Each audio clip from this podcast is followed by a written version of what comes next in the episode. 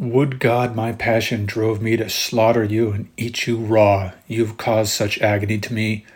No man exists who could defend you from the carrion pack, not if they gave to me ten times your ransom, not if Priam, son of Dardanos, told them to buy you for your weight in gold. You'll have no bed of death, nor will you be laid out and mourned by her who gave you birth. Dogs and birds will have you, every scrap. Achilles' final words to Hector from the 22nd book of the Iliad.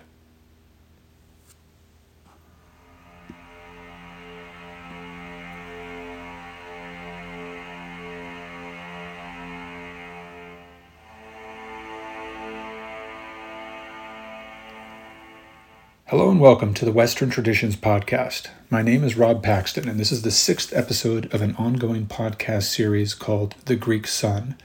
I previously produced 25 episodes about the prehistoric world in the ancient Near East.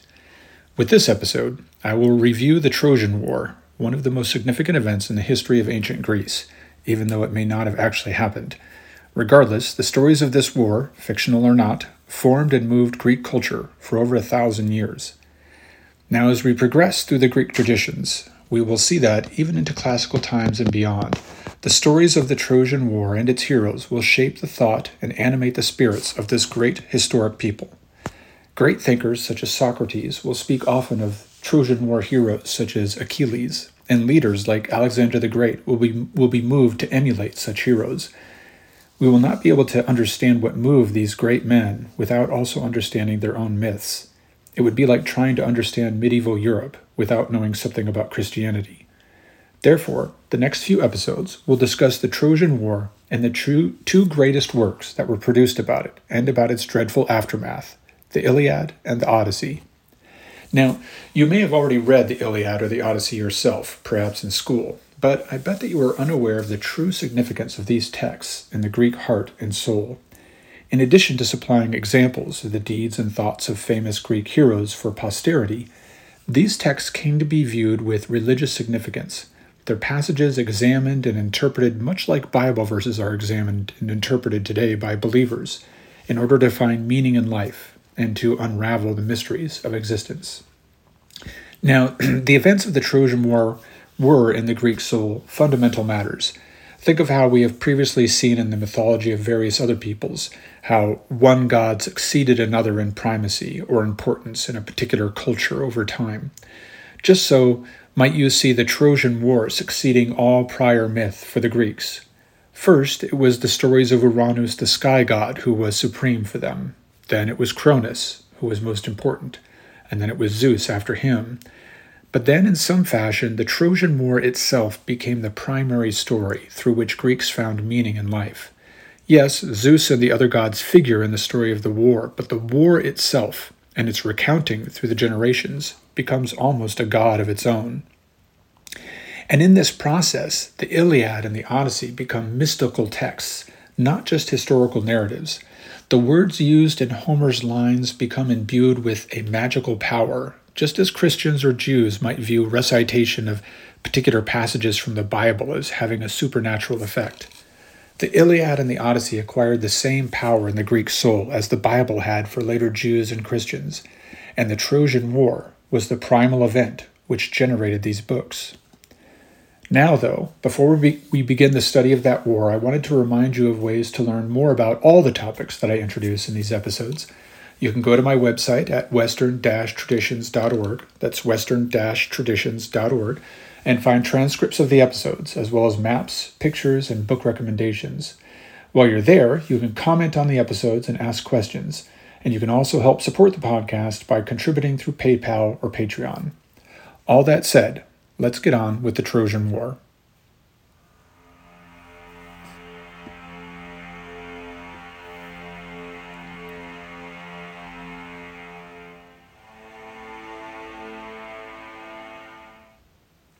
Many people have at least heard of the Trojan War, and if you are listening to this podcast, it's a good bet that you are already somewhat familiar with some of the major players. Nevertheless, I will try to introduce each element of this podcast as if the listener was almost entirely unfamiliar with the subject. Now, many books and plays were written about the Trojan War. The most famous were probably the Iliad and the Odyssey.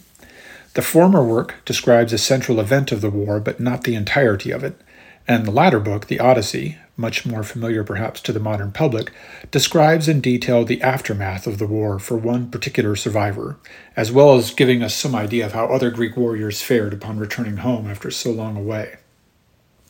To understand how significant all of this was for the Greeks, both the war and these two books about the war, it might help to compare them to the Bible and the events described therein for the ancient Greek, the Trojan War was what the Exodus represented for the Jews in terms of forming their character, providing examples, and instructing children, especially young boys, in the do's and don'ts of life.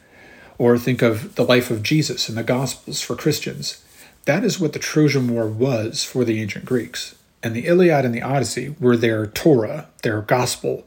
They were holy books depicting a time when the gods still interacted directly with men and women when the gods still spoke to them and even appeared before them, albeit typically in a disguise of some sort.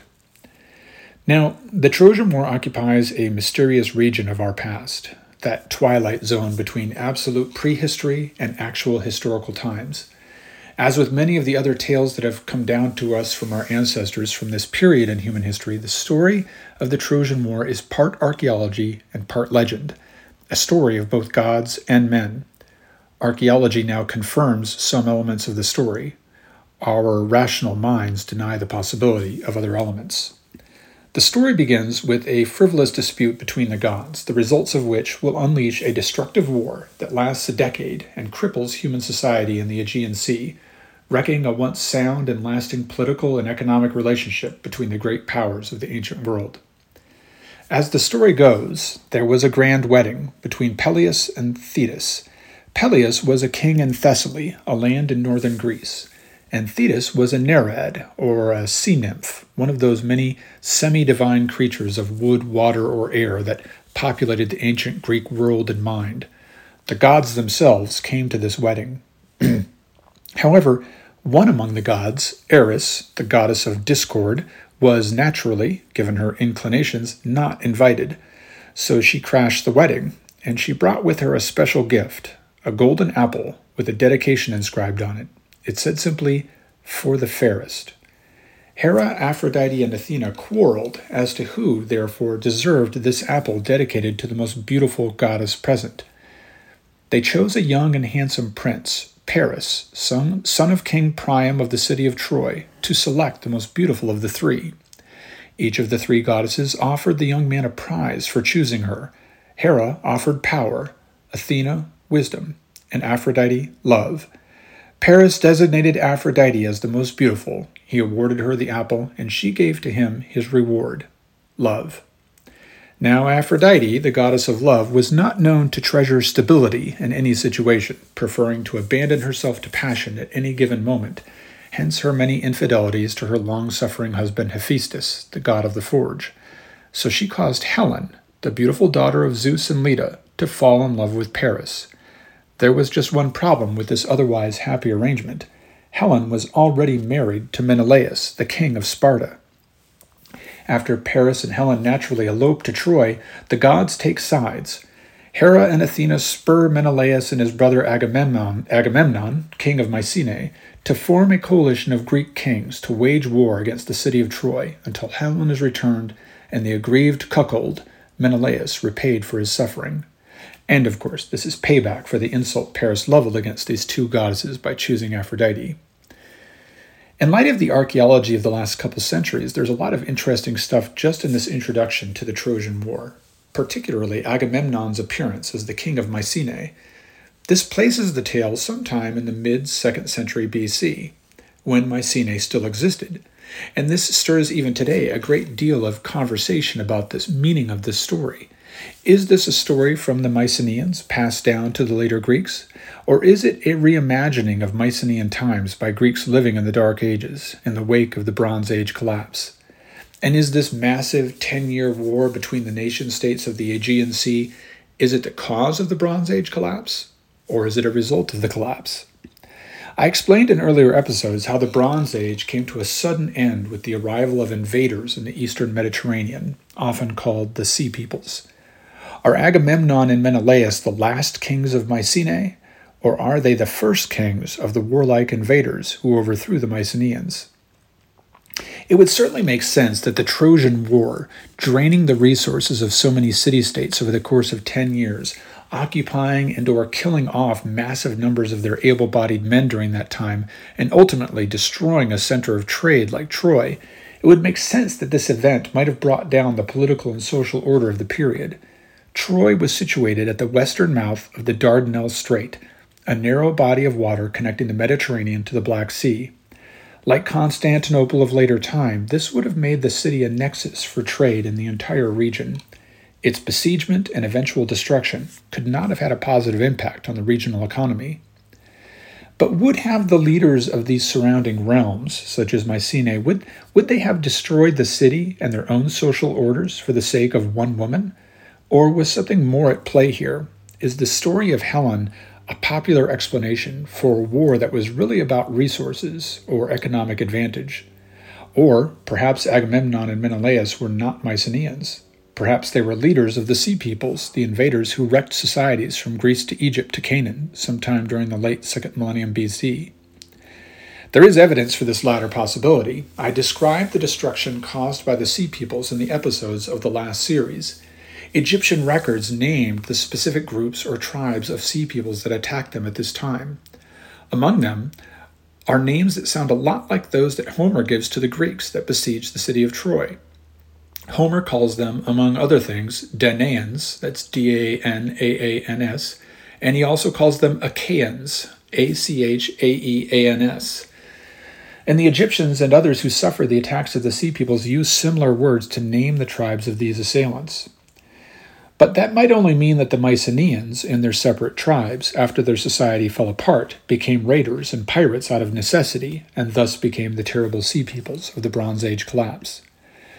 Regardless, we're getting away from this story and digressing into historical speculation. It's fun, but it also detracts from our goal of discovering our Western traditions.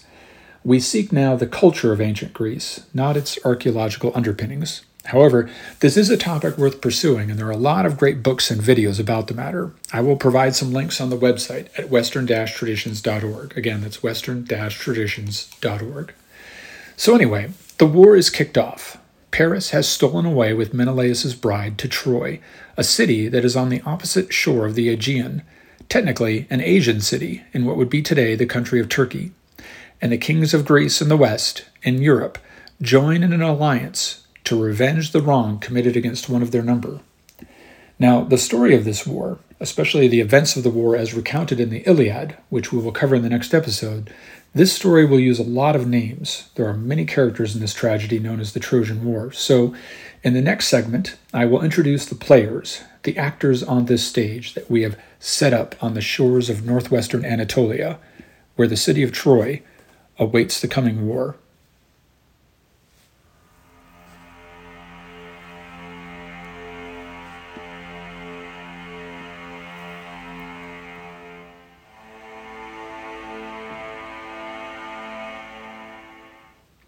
The gods, of course, we already know. Instead of describing them, let me merely describe which side they chose in the long battle for the walls of Troy. Allied with the Achaean cause, with the Greeks, of course, were Hera and Athena, as they were the offended parties after Paris selected Aphrodite as the most fair. Standing with them was also the god of the sea, Poseidon. Evidence of their support is seen in the passages of the Iliad, in which they lobby for the Achaeans both separately and together before Zeus, who has taken no definitive side yet.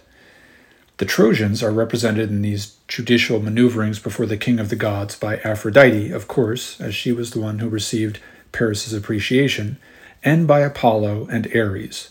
The latter god, Ares, actually switches sides during the events of the Iliad, which occur rather late in the war. Now, Ares, the god of war, is often depicted as the lover of Aphrodite, he interestingly does not seem to have much sway over the battlefield, not as much as you might expect, and this may be because Athena, on the Greek side, is also a war goddess. Athena's propensity for combat is often overlooked in traditional school depictions of her, in which she is usually just quickly described as a goddess of wisdom and then discarded in order to describe other gods. This is odd because Athena is a very fundamental deity for the Greeks, and her aid as an intercessor may have been more sought after than many other gods. I have also spoken before in this podcast about the depiction of Ares as a less than admirable, admirable figure in Homer's work.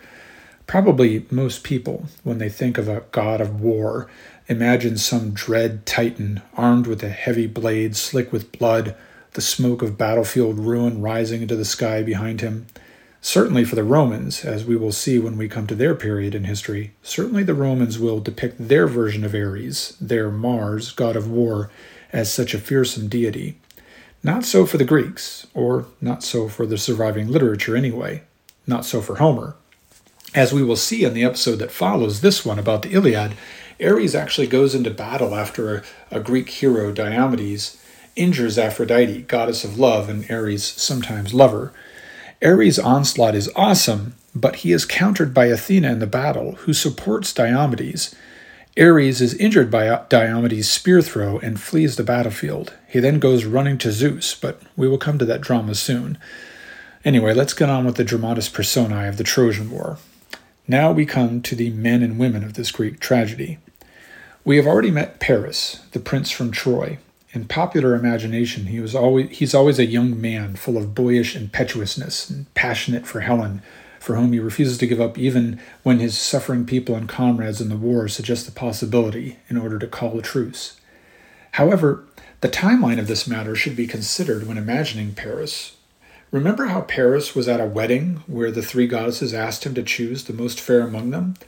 Well, that wedding was the marriage of Peleus and Thetis, and these two were the parents of Achilles, who fights in the Trojan War and figures prominently in the Iliad. Well, Achilles was already a warrior of renown when he went off to fight in the Trojan War, and the war lasts ten years. In fact, the Iliad occurs over the course of just several days in the ninth year of the war. So, technically, Achilles, presumably not born before the already mentioned wedding, would possibly be 30 years old or even older during the Iliad, in which case some 30 years would have passed since that wedding, and therefore Paris would be well into middle age. Difficult timelines like this are a part of many Greek myths. If you pay close attention, you might notice how many characters seem to overlap their timelines impossibly.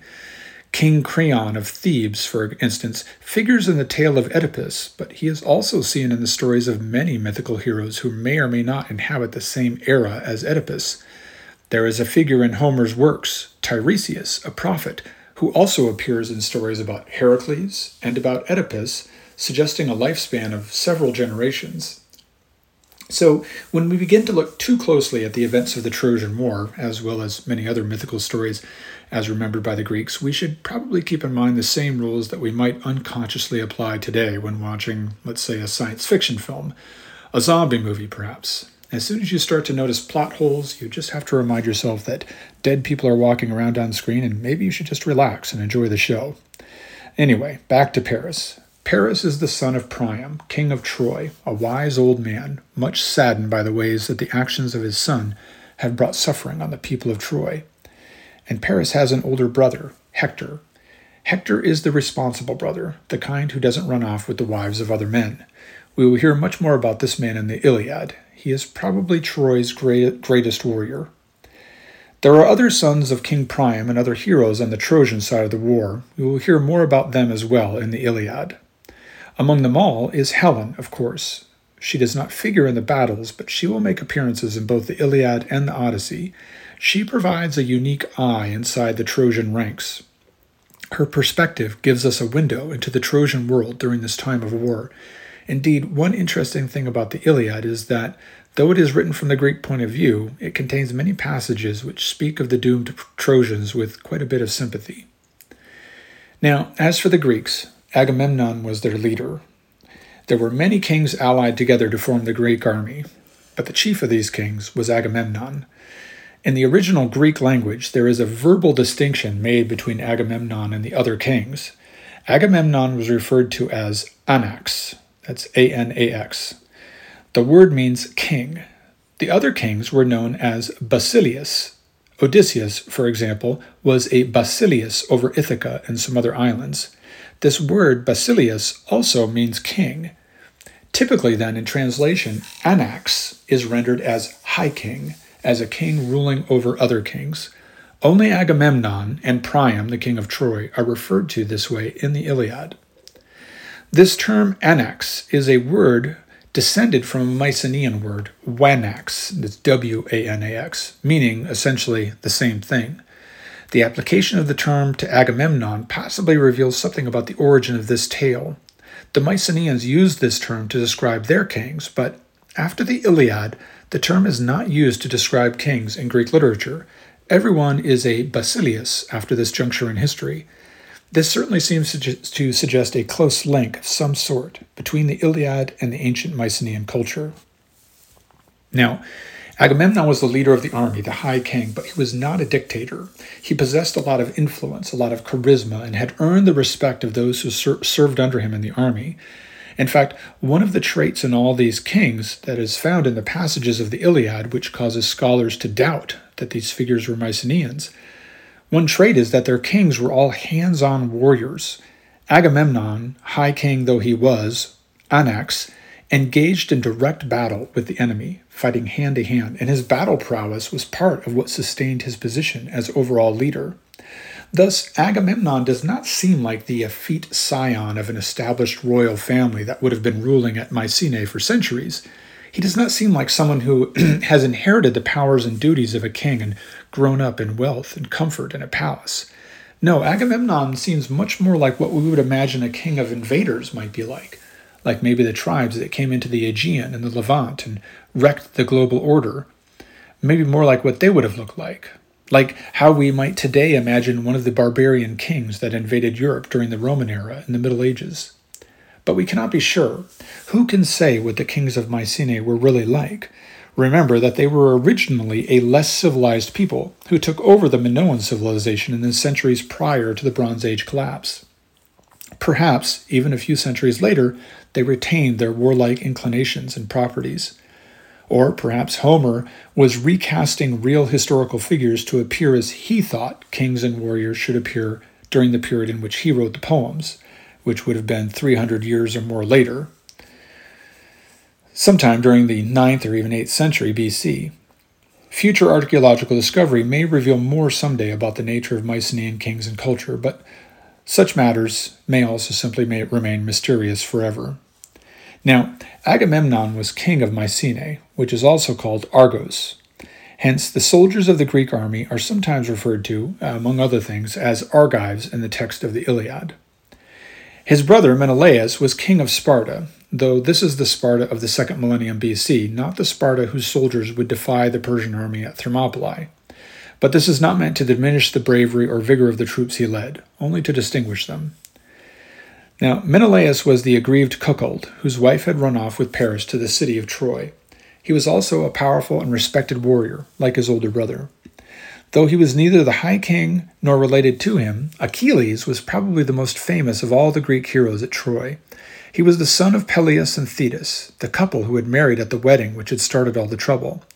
He led a body of chosen troops known as the Myrmidons, fierce warriors who lived for combat rather than a group of half hearted conscripts. Achilles' interactions with Agamemnon underline the tenuous nature of command among this allied force. The two men are at odds at the start of the Iliad, and Achilles, exercising his right as leader of, over his own men, withdraws them from operations unilaterally. Agamemnon may complain and exhort and even threaten, but ultimately he depends on cooperation from his many subordinate kings, and he cannot simply order Achilles into combat. We cannot underline the importance of Achilles for the Greek mind too much. Interestingly, though he often seems to the modern reader to be sort of a brash, overly emotional, and brutal man, he is generally well thought of by later Greeks, spoken of with admiration even in the pages of Plato's philosophical dialogues. But then again, it may also be common for people today, unfamiliar with Greek history, to think of many Greek writers and thinkers, like Plato and Aristotle, as being somewhat effete, distant from the physical troubles of the world, leading refined lives of comfort amid the pristine marble columns of some Greek city like Athens, drinking wine and parrying words with one another. But nothing could be farther from the truth, and the admiration for Achilles makes much more sense when you get to know the Greeks better. Now, There is a terrible movie called 300 about the defense of the Spartans at Thermopylae. I won't engage in film criticism here, here to explain why the movie is so terrible, but I will mention one line that demonstrates why the writer was, like many average Westerners, unfamiliar with ancient Greek culture, though he may have felt himself very learned in this area. A Spartan in the movie, in between flexing his absurdly defined abdominal muscles, refers to the Athenians as boy lovers and essentially makes them out to be weak and less manly. This is ridiculous on so many levels that I don't even know where to begin. The Spartans engaged openly in homosexuality, so it is definitely idiotic for a Spartan in the film to call the Athenians boy lovers. But his disrespect for the Athenians' military capabilities is also absurd.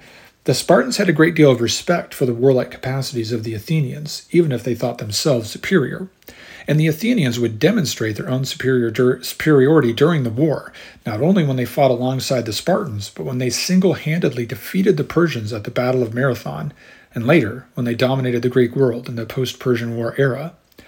So we have to keep this in mind when we see Achilles. He is not a character caricature. He's not a buffoon in the Greek eyes. No, just like Heracles, they admire his strength and his bravery because they themselves were strong and brave, and they treasured these qualities in men.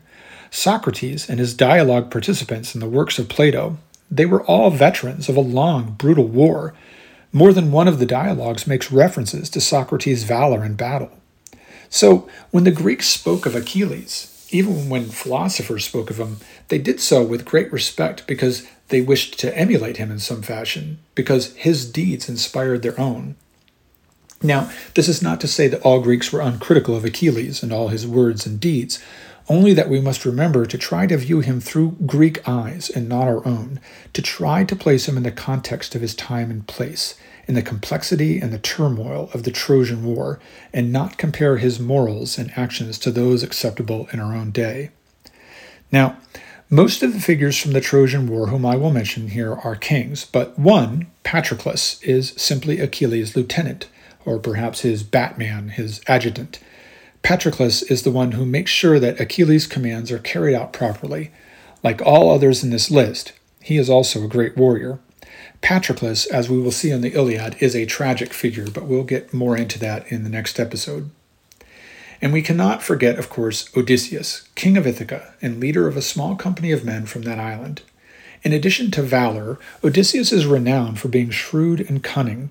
The ruse of the Trojan horse is largely the idea of Odysseus, and it is this trick which leads to the downfall of Troy. The story of the Trojan horse, however, will not be related in this series of episodes, as it is, perhaps ironically, only found complete in the Aeneid, a story written by the Roman poet Virgil in Latin at the beginning of the Roman imperial period.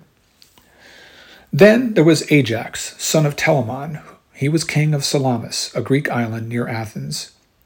A fabled warrior, Ajax trained alongside, alongside Achilles as a youth, according to a legend which says that both of them were trained in the arts of war by a centaur named Chiron. Ajax kills himself near the end of the war after and partially in response to the death of Achilles.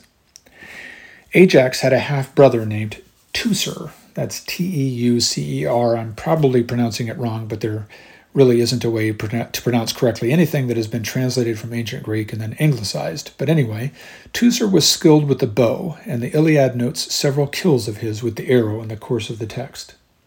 And there was also another Ajax among the Greek heroes. The aforementioned hero is usually dis- distinguished as Ajax the son of Telamon, while this lesser Ajax, of whom I now speak, is just called Ajax in the Iliad. This lesser Ajax also comes to a tragic end. His life takes a downward turn after he rapes a Trojan princess during the sack of Troy. Scorned by, other, by the other Greeks for this, he makes his way home secretly and in shame, but his ship is first sunk by the gods, and then, after he clings to a rock in the sea and curses them, the god Poseidon splits the rock, and Ajax drowns in the middle of the endless, empty sea. The Greeks needed more than ferocity and bravery to defeat the Trojans and endure the long siege. They needed wisdom as well. Some of this was provided by Nestor, an aged king from the Greek city state of Pylos, who came to the war with his sons. They did the actual fighting, while Nestor led troops from his chariot. Nestor survives the war and figures prominently in the narratives of both the Iliad and the Odyssey. But I have skipped over perhaps one of the greatest Greek heroes besides Achilles, and probably the latter's rival for fame among the Greeks, especially in the pages of the Iliad. I speak now of Diomedes. and that's D I O M E D E S. He kills and wounds several Trojan heroes during the course of the war and also injures both Aphrodite and Ares in combat, thus becoming one of the few mortals known to have physically injured a god. In the Odyssey, we will see just how much Athena cared for Odysseus, her favorite trickster, but she also loved Diomedes, who emulated his patroness, in that he was known not just for battlefield vigor, but also for his cunning and his wisdom. Diomedes' own return to his home, to his own kingdom, is exemplary of the general situation for most heroes returning from this war. Gone ten years or more, the heroes return to realms that are now different and accustomed to rule by re- regency or by usurpers. Diomedes himself is exiled from his home and flees to southern Italy, where he founds a new kingdom. It seems like few of the warriors and kings that returned from Troy came back to stable situations at home. The Odyssey tells not just of Odysseus' struggles in coming back home, but we also learn of several others, and numerous Greek stories, plays, and poems depict other men suffering political chaos, physical struggles, exile, and even death in the war's wake. Again, it certainly seems like the story of the Trojan War and the many tales that surround it. It seems like these accounts, once considered to be entirely fictional, may be interpretations of a very real political situation in the eastern Mediterranean sometime around 1200 BC, and it certainly seems to coincide with the arrival of the Sea Peoples and the sudden apocalyptic ending of the Bronze Age. I mentioned in a podcast from the last series about the Bronze Age collapse that a passage in the Odyssey appears to describe a solar eclipse, which would have happened in 1178 BC. that is perfect timing for the end of the Bronze Age, and the arrival of the Sea Peoples. But was the explosion of the Sea Peoples onto the scene in the eastern Mediterranean at this time? Was it a result of the political chaos described in the Odyssey? Or was it the cause? We may never know.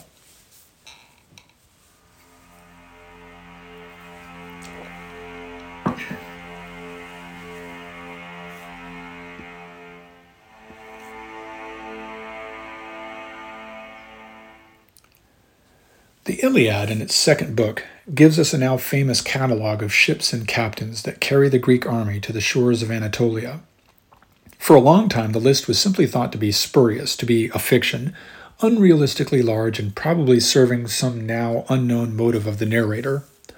Modern scholarship finds the list to be much more interesting and revealing about ancient Greece, though there is no consensus as to what exactly the time period is that the catalogue represents.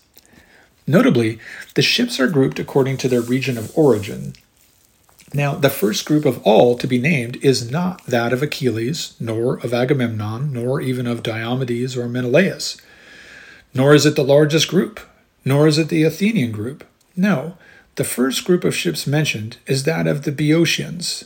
Boeotia, that's spelled B O E O T I A, and I hope I'm pronouncing it correctly, Boeotia is a region of central Greece to the north of both Athens and Sparta, and it is home to Thebes, a city about which we will hear much more in the episodes to come. Now, not only is this Boeotian, Boeotian fleet mentioned first, but it is distinct from descriptions of other fleets in that not only does it give the number of ships, there were 50, but we also learn in the text that each ship carried 120 men, such detail is not provided for the other fleets, not even for the small fleet of Odysseus, which numbers just 12 ships at the start of the war. So, the interesting point about this here is that Hesiod, the author of the Theogony, which I have referenced significantly in previous episodes, was from Boeotia. Now, no one thinks that Hesiod composed the Iliad or the Odyssey. The topics and the nature of those latter poems are as distinct as possible from the recognized works of Hesiod which are the Theogony, the Works and Days, the Shield of Heracles, and some other fragments. Homer's poems are epics, romantic poems with sweeping, beautiful descriptions and metaphors about the tragedy of war and the glory of men's bravery. Hesiod's works are didactic, moralistic, occasionally spiced up with an interesting phrasing here or there, but mostly interested in teaching others about proper beliefs and actions. But the poems of Hesiod and Homer bear many similarities in their lyrical construction. They are all written in the, in the, same kind of hexameter, meaning that each line of poetry has six beats in it, just as the works of Shakespeare are all written in pentameter with five beats. And the poems of both writers seem to draw on a similar body of traditions. So it would not be surprising to discover, with certainty, that Homer was a Boeotian of Hesiod's same time and period, perhaps a little before or after. The value of this digression is that these details may tell us that the memory of the Trojan War, as encapsulated in the texts of the Iliad and the Odyssey anyway, that memory is seen through a Theban or Boeotian lens. Furthermore, it establishes that the Iliad and the Odyssey and their memories of the Trojan War are not just traditions brought down to us through Athens or Sparta, which alternated in their domination of all Greece in the classical period, but rather this is a, a tradition that was widespread throughout all the regions of Greece. Now, besides the primacy of, of Boeotia in this catalog of ships, we discover another interesting fact. The ships all come from areas in mainland Greece and from the island of Crete, and they are all under the High King of Mycenae. This is a very Mycenaean sort of political connection, so it is easy to imagine an overlord of this large contiguous region, such as the King of Mycenae, ordering an expedition against an enemy both political and economic, such as the king of Troy would have been, controlling as he did overland routes to the east. The number of ships gathered is astounding, nearly 1,200. Just the Boeotian, Boeotian con- contingent of 50 ships contains 6,000 men, so the grand total number of troops and sailors would have probably been something like 100,000 or more, a huge army for the time period, so big that Many have doubted the reality of this navy and army, or at least the reality of this accounting of it. The captains and kings given here are a laundry list of Greek heroes. Some of them are Argonauts or sons of Argonauts from the Greek myth about Jason and the Golden Fleece. Many of them are descended from gods, such as Achilles. Certainly, when these heroes and warriors of renown arrived on the beaches near Troy, they hoped for a brief engagement, followed by victory, conquest, and pillage but the war ended up being longer than they intended or hoped. They were not even able to begin the war on time. The first gathering of ships and men took place at the Boeotian coastal city of Aulis, that's A U L I S. After a sacrifice to Apollo, a snake was observed leaving the altar of sacrifice and eating a bird and her nine chicks in a nearby tree. And then the snake turned to stone, a prophet accompanying the Greek force interpreted this to mean that Troy would not fall until the tenth year of war. If only they could start the war. Shortly after this prophecy, the entire Allied fleet was scattered in a sea storm. The damage was such that they were not able to gather again for eight more years. Only then are they able to sail successfully to Troy and commence hostilities.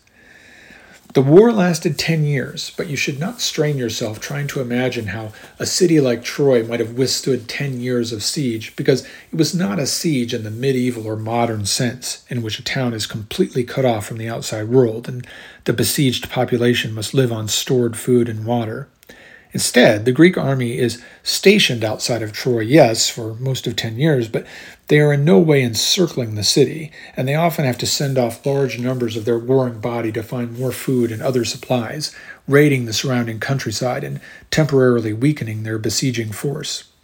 When you consider this army of the Greeks, remember that all about the sprawling camp are flocks and herds of cattle and their stores of loot and food.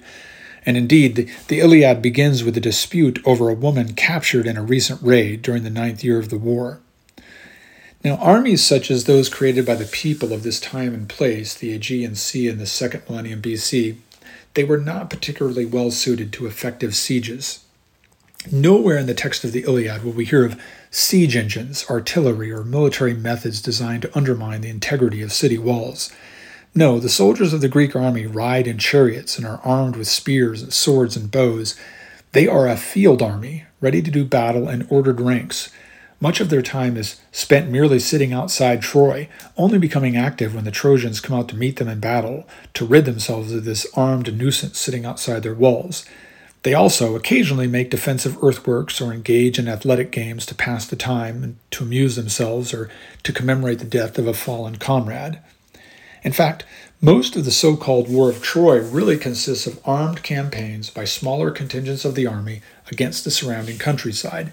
seizing farms and small towns and even islands near the Straits of Dardanelles and further south in the Aegean Sea, making off with food and slaves and money captured there. The army only is really gathered in full at the very beginning of the war and during the ninth year, when the events of the Iliad occur. And those events do not include the end of the war, but rather culminate merely in the death of Hector, son of Priam, and in the disturbing mistreatment of his body by Achilles and the pathetic pleadings of Hector's grieving father Priam.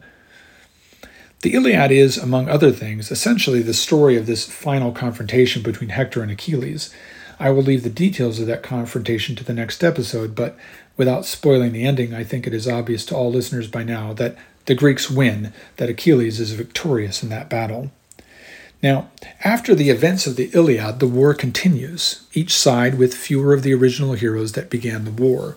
New heroes have to step up and lead the battle, and others, like Odysseus, continue to contribute as they always have. An Amazon queen shows up with an Amazon army to assist Priam, king of Troy, shortly after all of these things. I mentioned earlier that the timelines of Greek myth are often hard to follow. This is another example. The Amazon queen is named Penthesilea, she and her army fight alongside the Trojans for some time, but eventually Penthesilea is killed in battle, and according to one version of the story, her eyes are gouged out before death. Now, this Penthesilea had a sister named Hippolyta, who was the previous queen of the Amazons, and this same Hippolyta was involved with Heracles in one of his adventures, and as his lover. Other myths also make her a contemporary of Theseus. Thus, the Trojan War becomes another of many events, nearly all simultaneous with some of the prime stories of Greek mythology, as well as the founding of Athens by Theseus. And most Greek myth just seems to inhabit some strange bubble of time and space prior to recorded history, just prior to the Dark Ages that followed the Bronze Age collapse, a bubble in which a series of events that might seem to require generations all happen in one circular timeline. All the adventures of the gods and the various heroes happening in one mixed up timeline with no beginning, no end. The set of myths concerning the end of the Trojan War are just as confused and interlocking. All seem to agree that Achilles dies before taking the city, though the circumstances and timing differ. The largest consensus seems to agree that Achilles battles a hero from the Trojan side by the name of Memnon, who was actually a king that had come up from Africa to assist King Priam, his friend. Achilles kills Memnon, and the battle carries on right up to the city of Troy, which Achilles enters during the confusion of battle. Once inside, he is killed. According to perhaps the most popular version of his death, it is Paris himself who shoots Achilles with a poisoned arrow. Now, Achilles' heel is a famous component of this story, but only in some versions is Achilles struck in this part of his anatomy. In another version of this story, he is knifed in the back. But certainly the story of Paris striking Achilles in his heel has captured popular memory because in one myth about the infancy of Achilles, his mother holds him by the heel to dip him in the river Styx and thus make him immortal. Only the place where she holds him, his left heel, according to the story, remains mortal and vulnerable. But this is just one story about Achilles that is not in any way part of the core myth. For example, in the Iliad, Achilles is wounded in the elbow by a Trojan warrior during battle before the walls of the city. Homer does not seem concerned about any legend concerning the vulnerability of Achilles' heel. Regardless, Achilles is slain, and the Greeks remain outside the city, the war still unfinished. Another great battle ensues around the body of Achilles. Ajax, son of Telamon, stands protectively before the slain hero's corpse, fending off all the Trojan attackers, with soldiers of this time capturing not just the body of a slain enemy leader, but also taking his armor were matters of prime importance. For example, in the Iliad, Achilles' lieutenant, Patroclus, goes into battle wearing the armor of Achilles for reasons I will get into in the next episode. Patroclus is slain, and a huge battle takes place around his body. The Trojans are eventually successful in getting away with the armor, but the Greeks retrieve the body of Patroclus.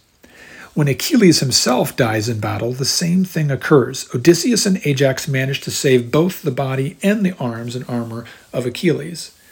After funeral games are completed for the dead Achilles, the survivors must decide who will inherit Achilles' battle gear, Ajax or Odysseus.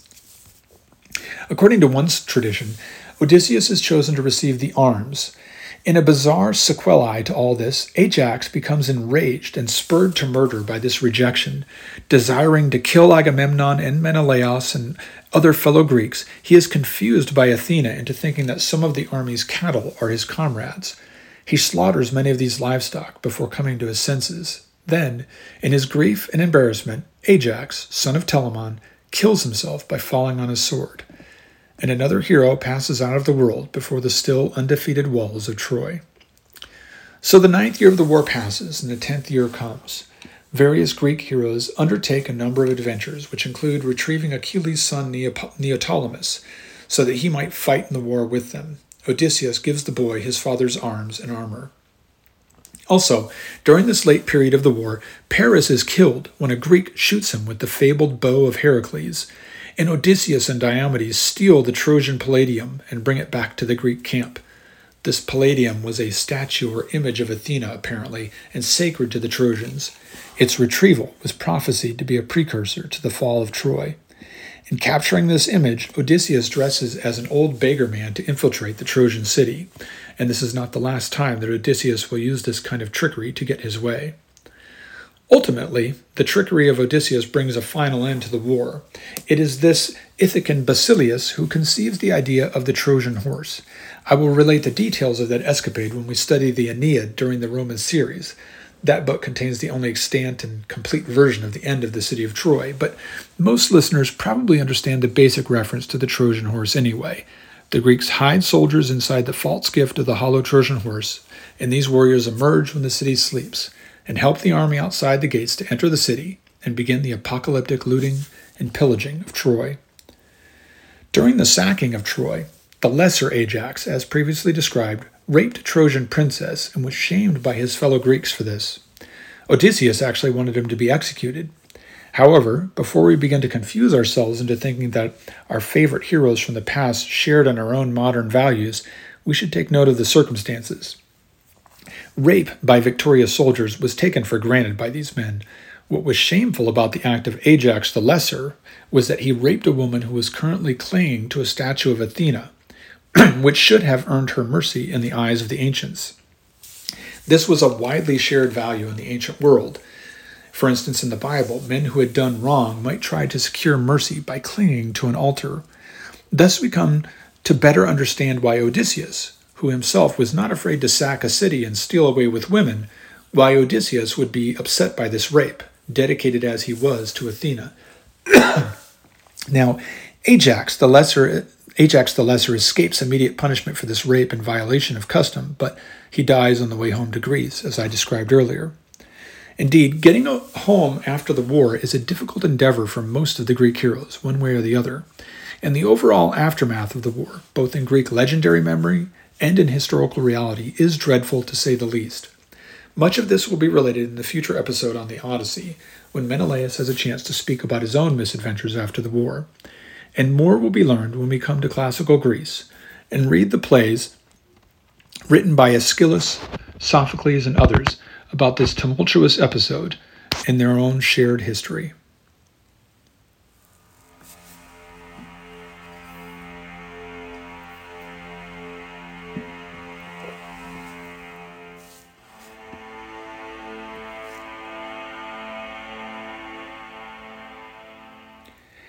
The next two episodes, I will look at the two great epic poems about the Trojan War and its heroes, the Iliad and the Odyssey.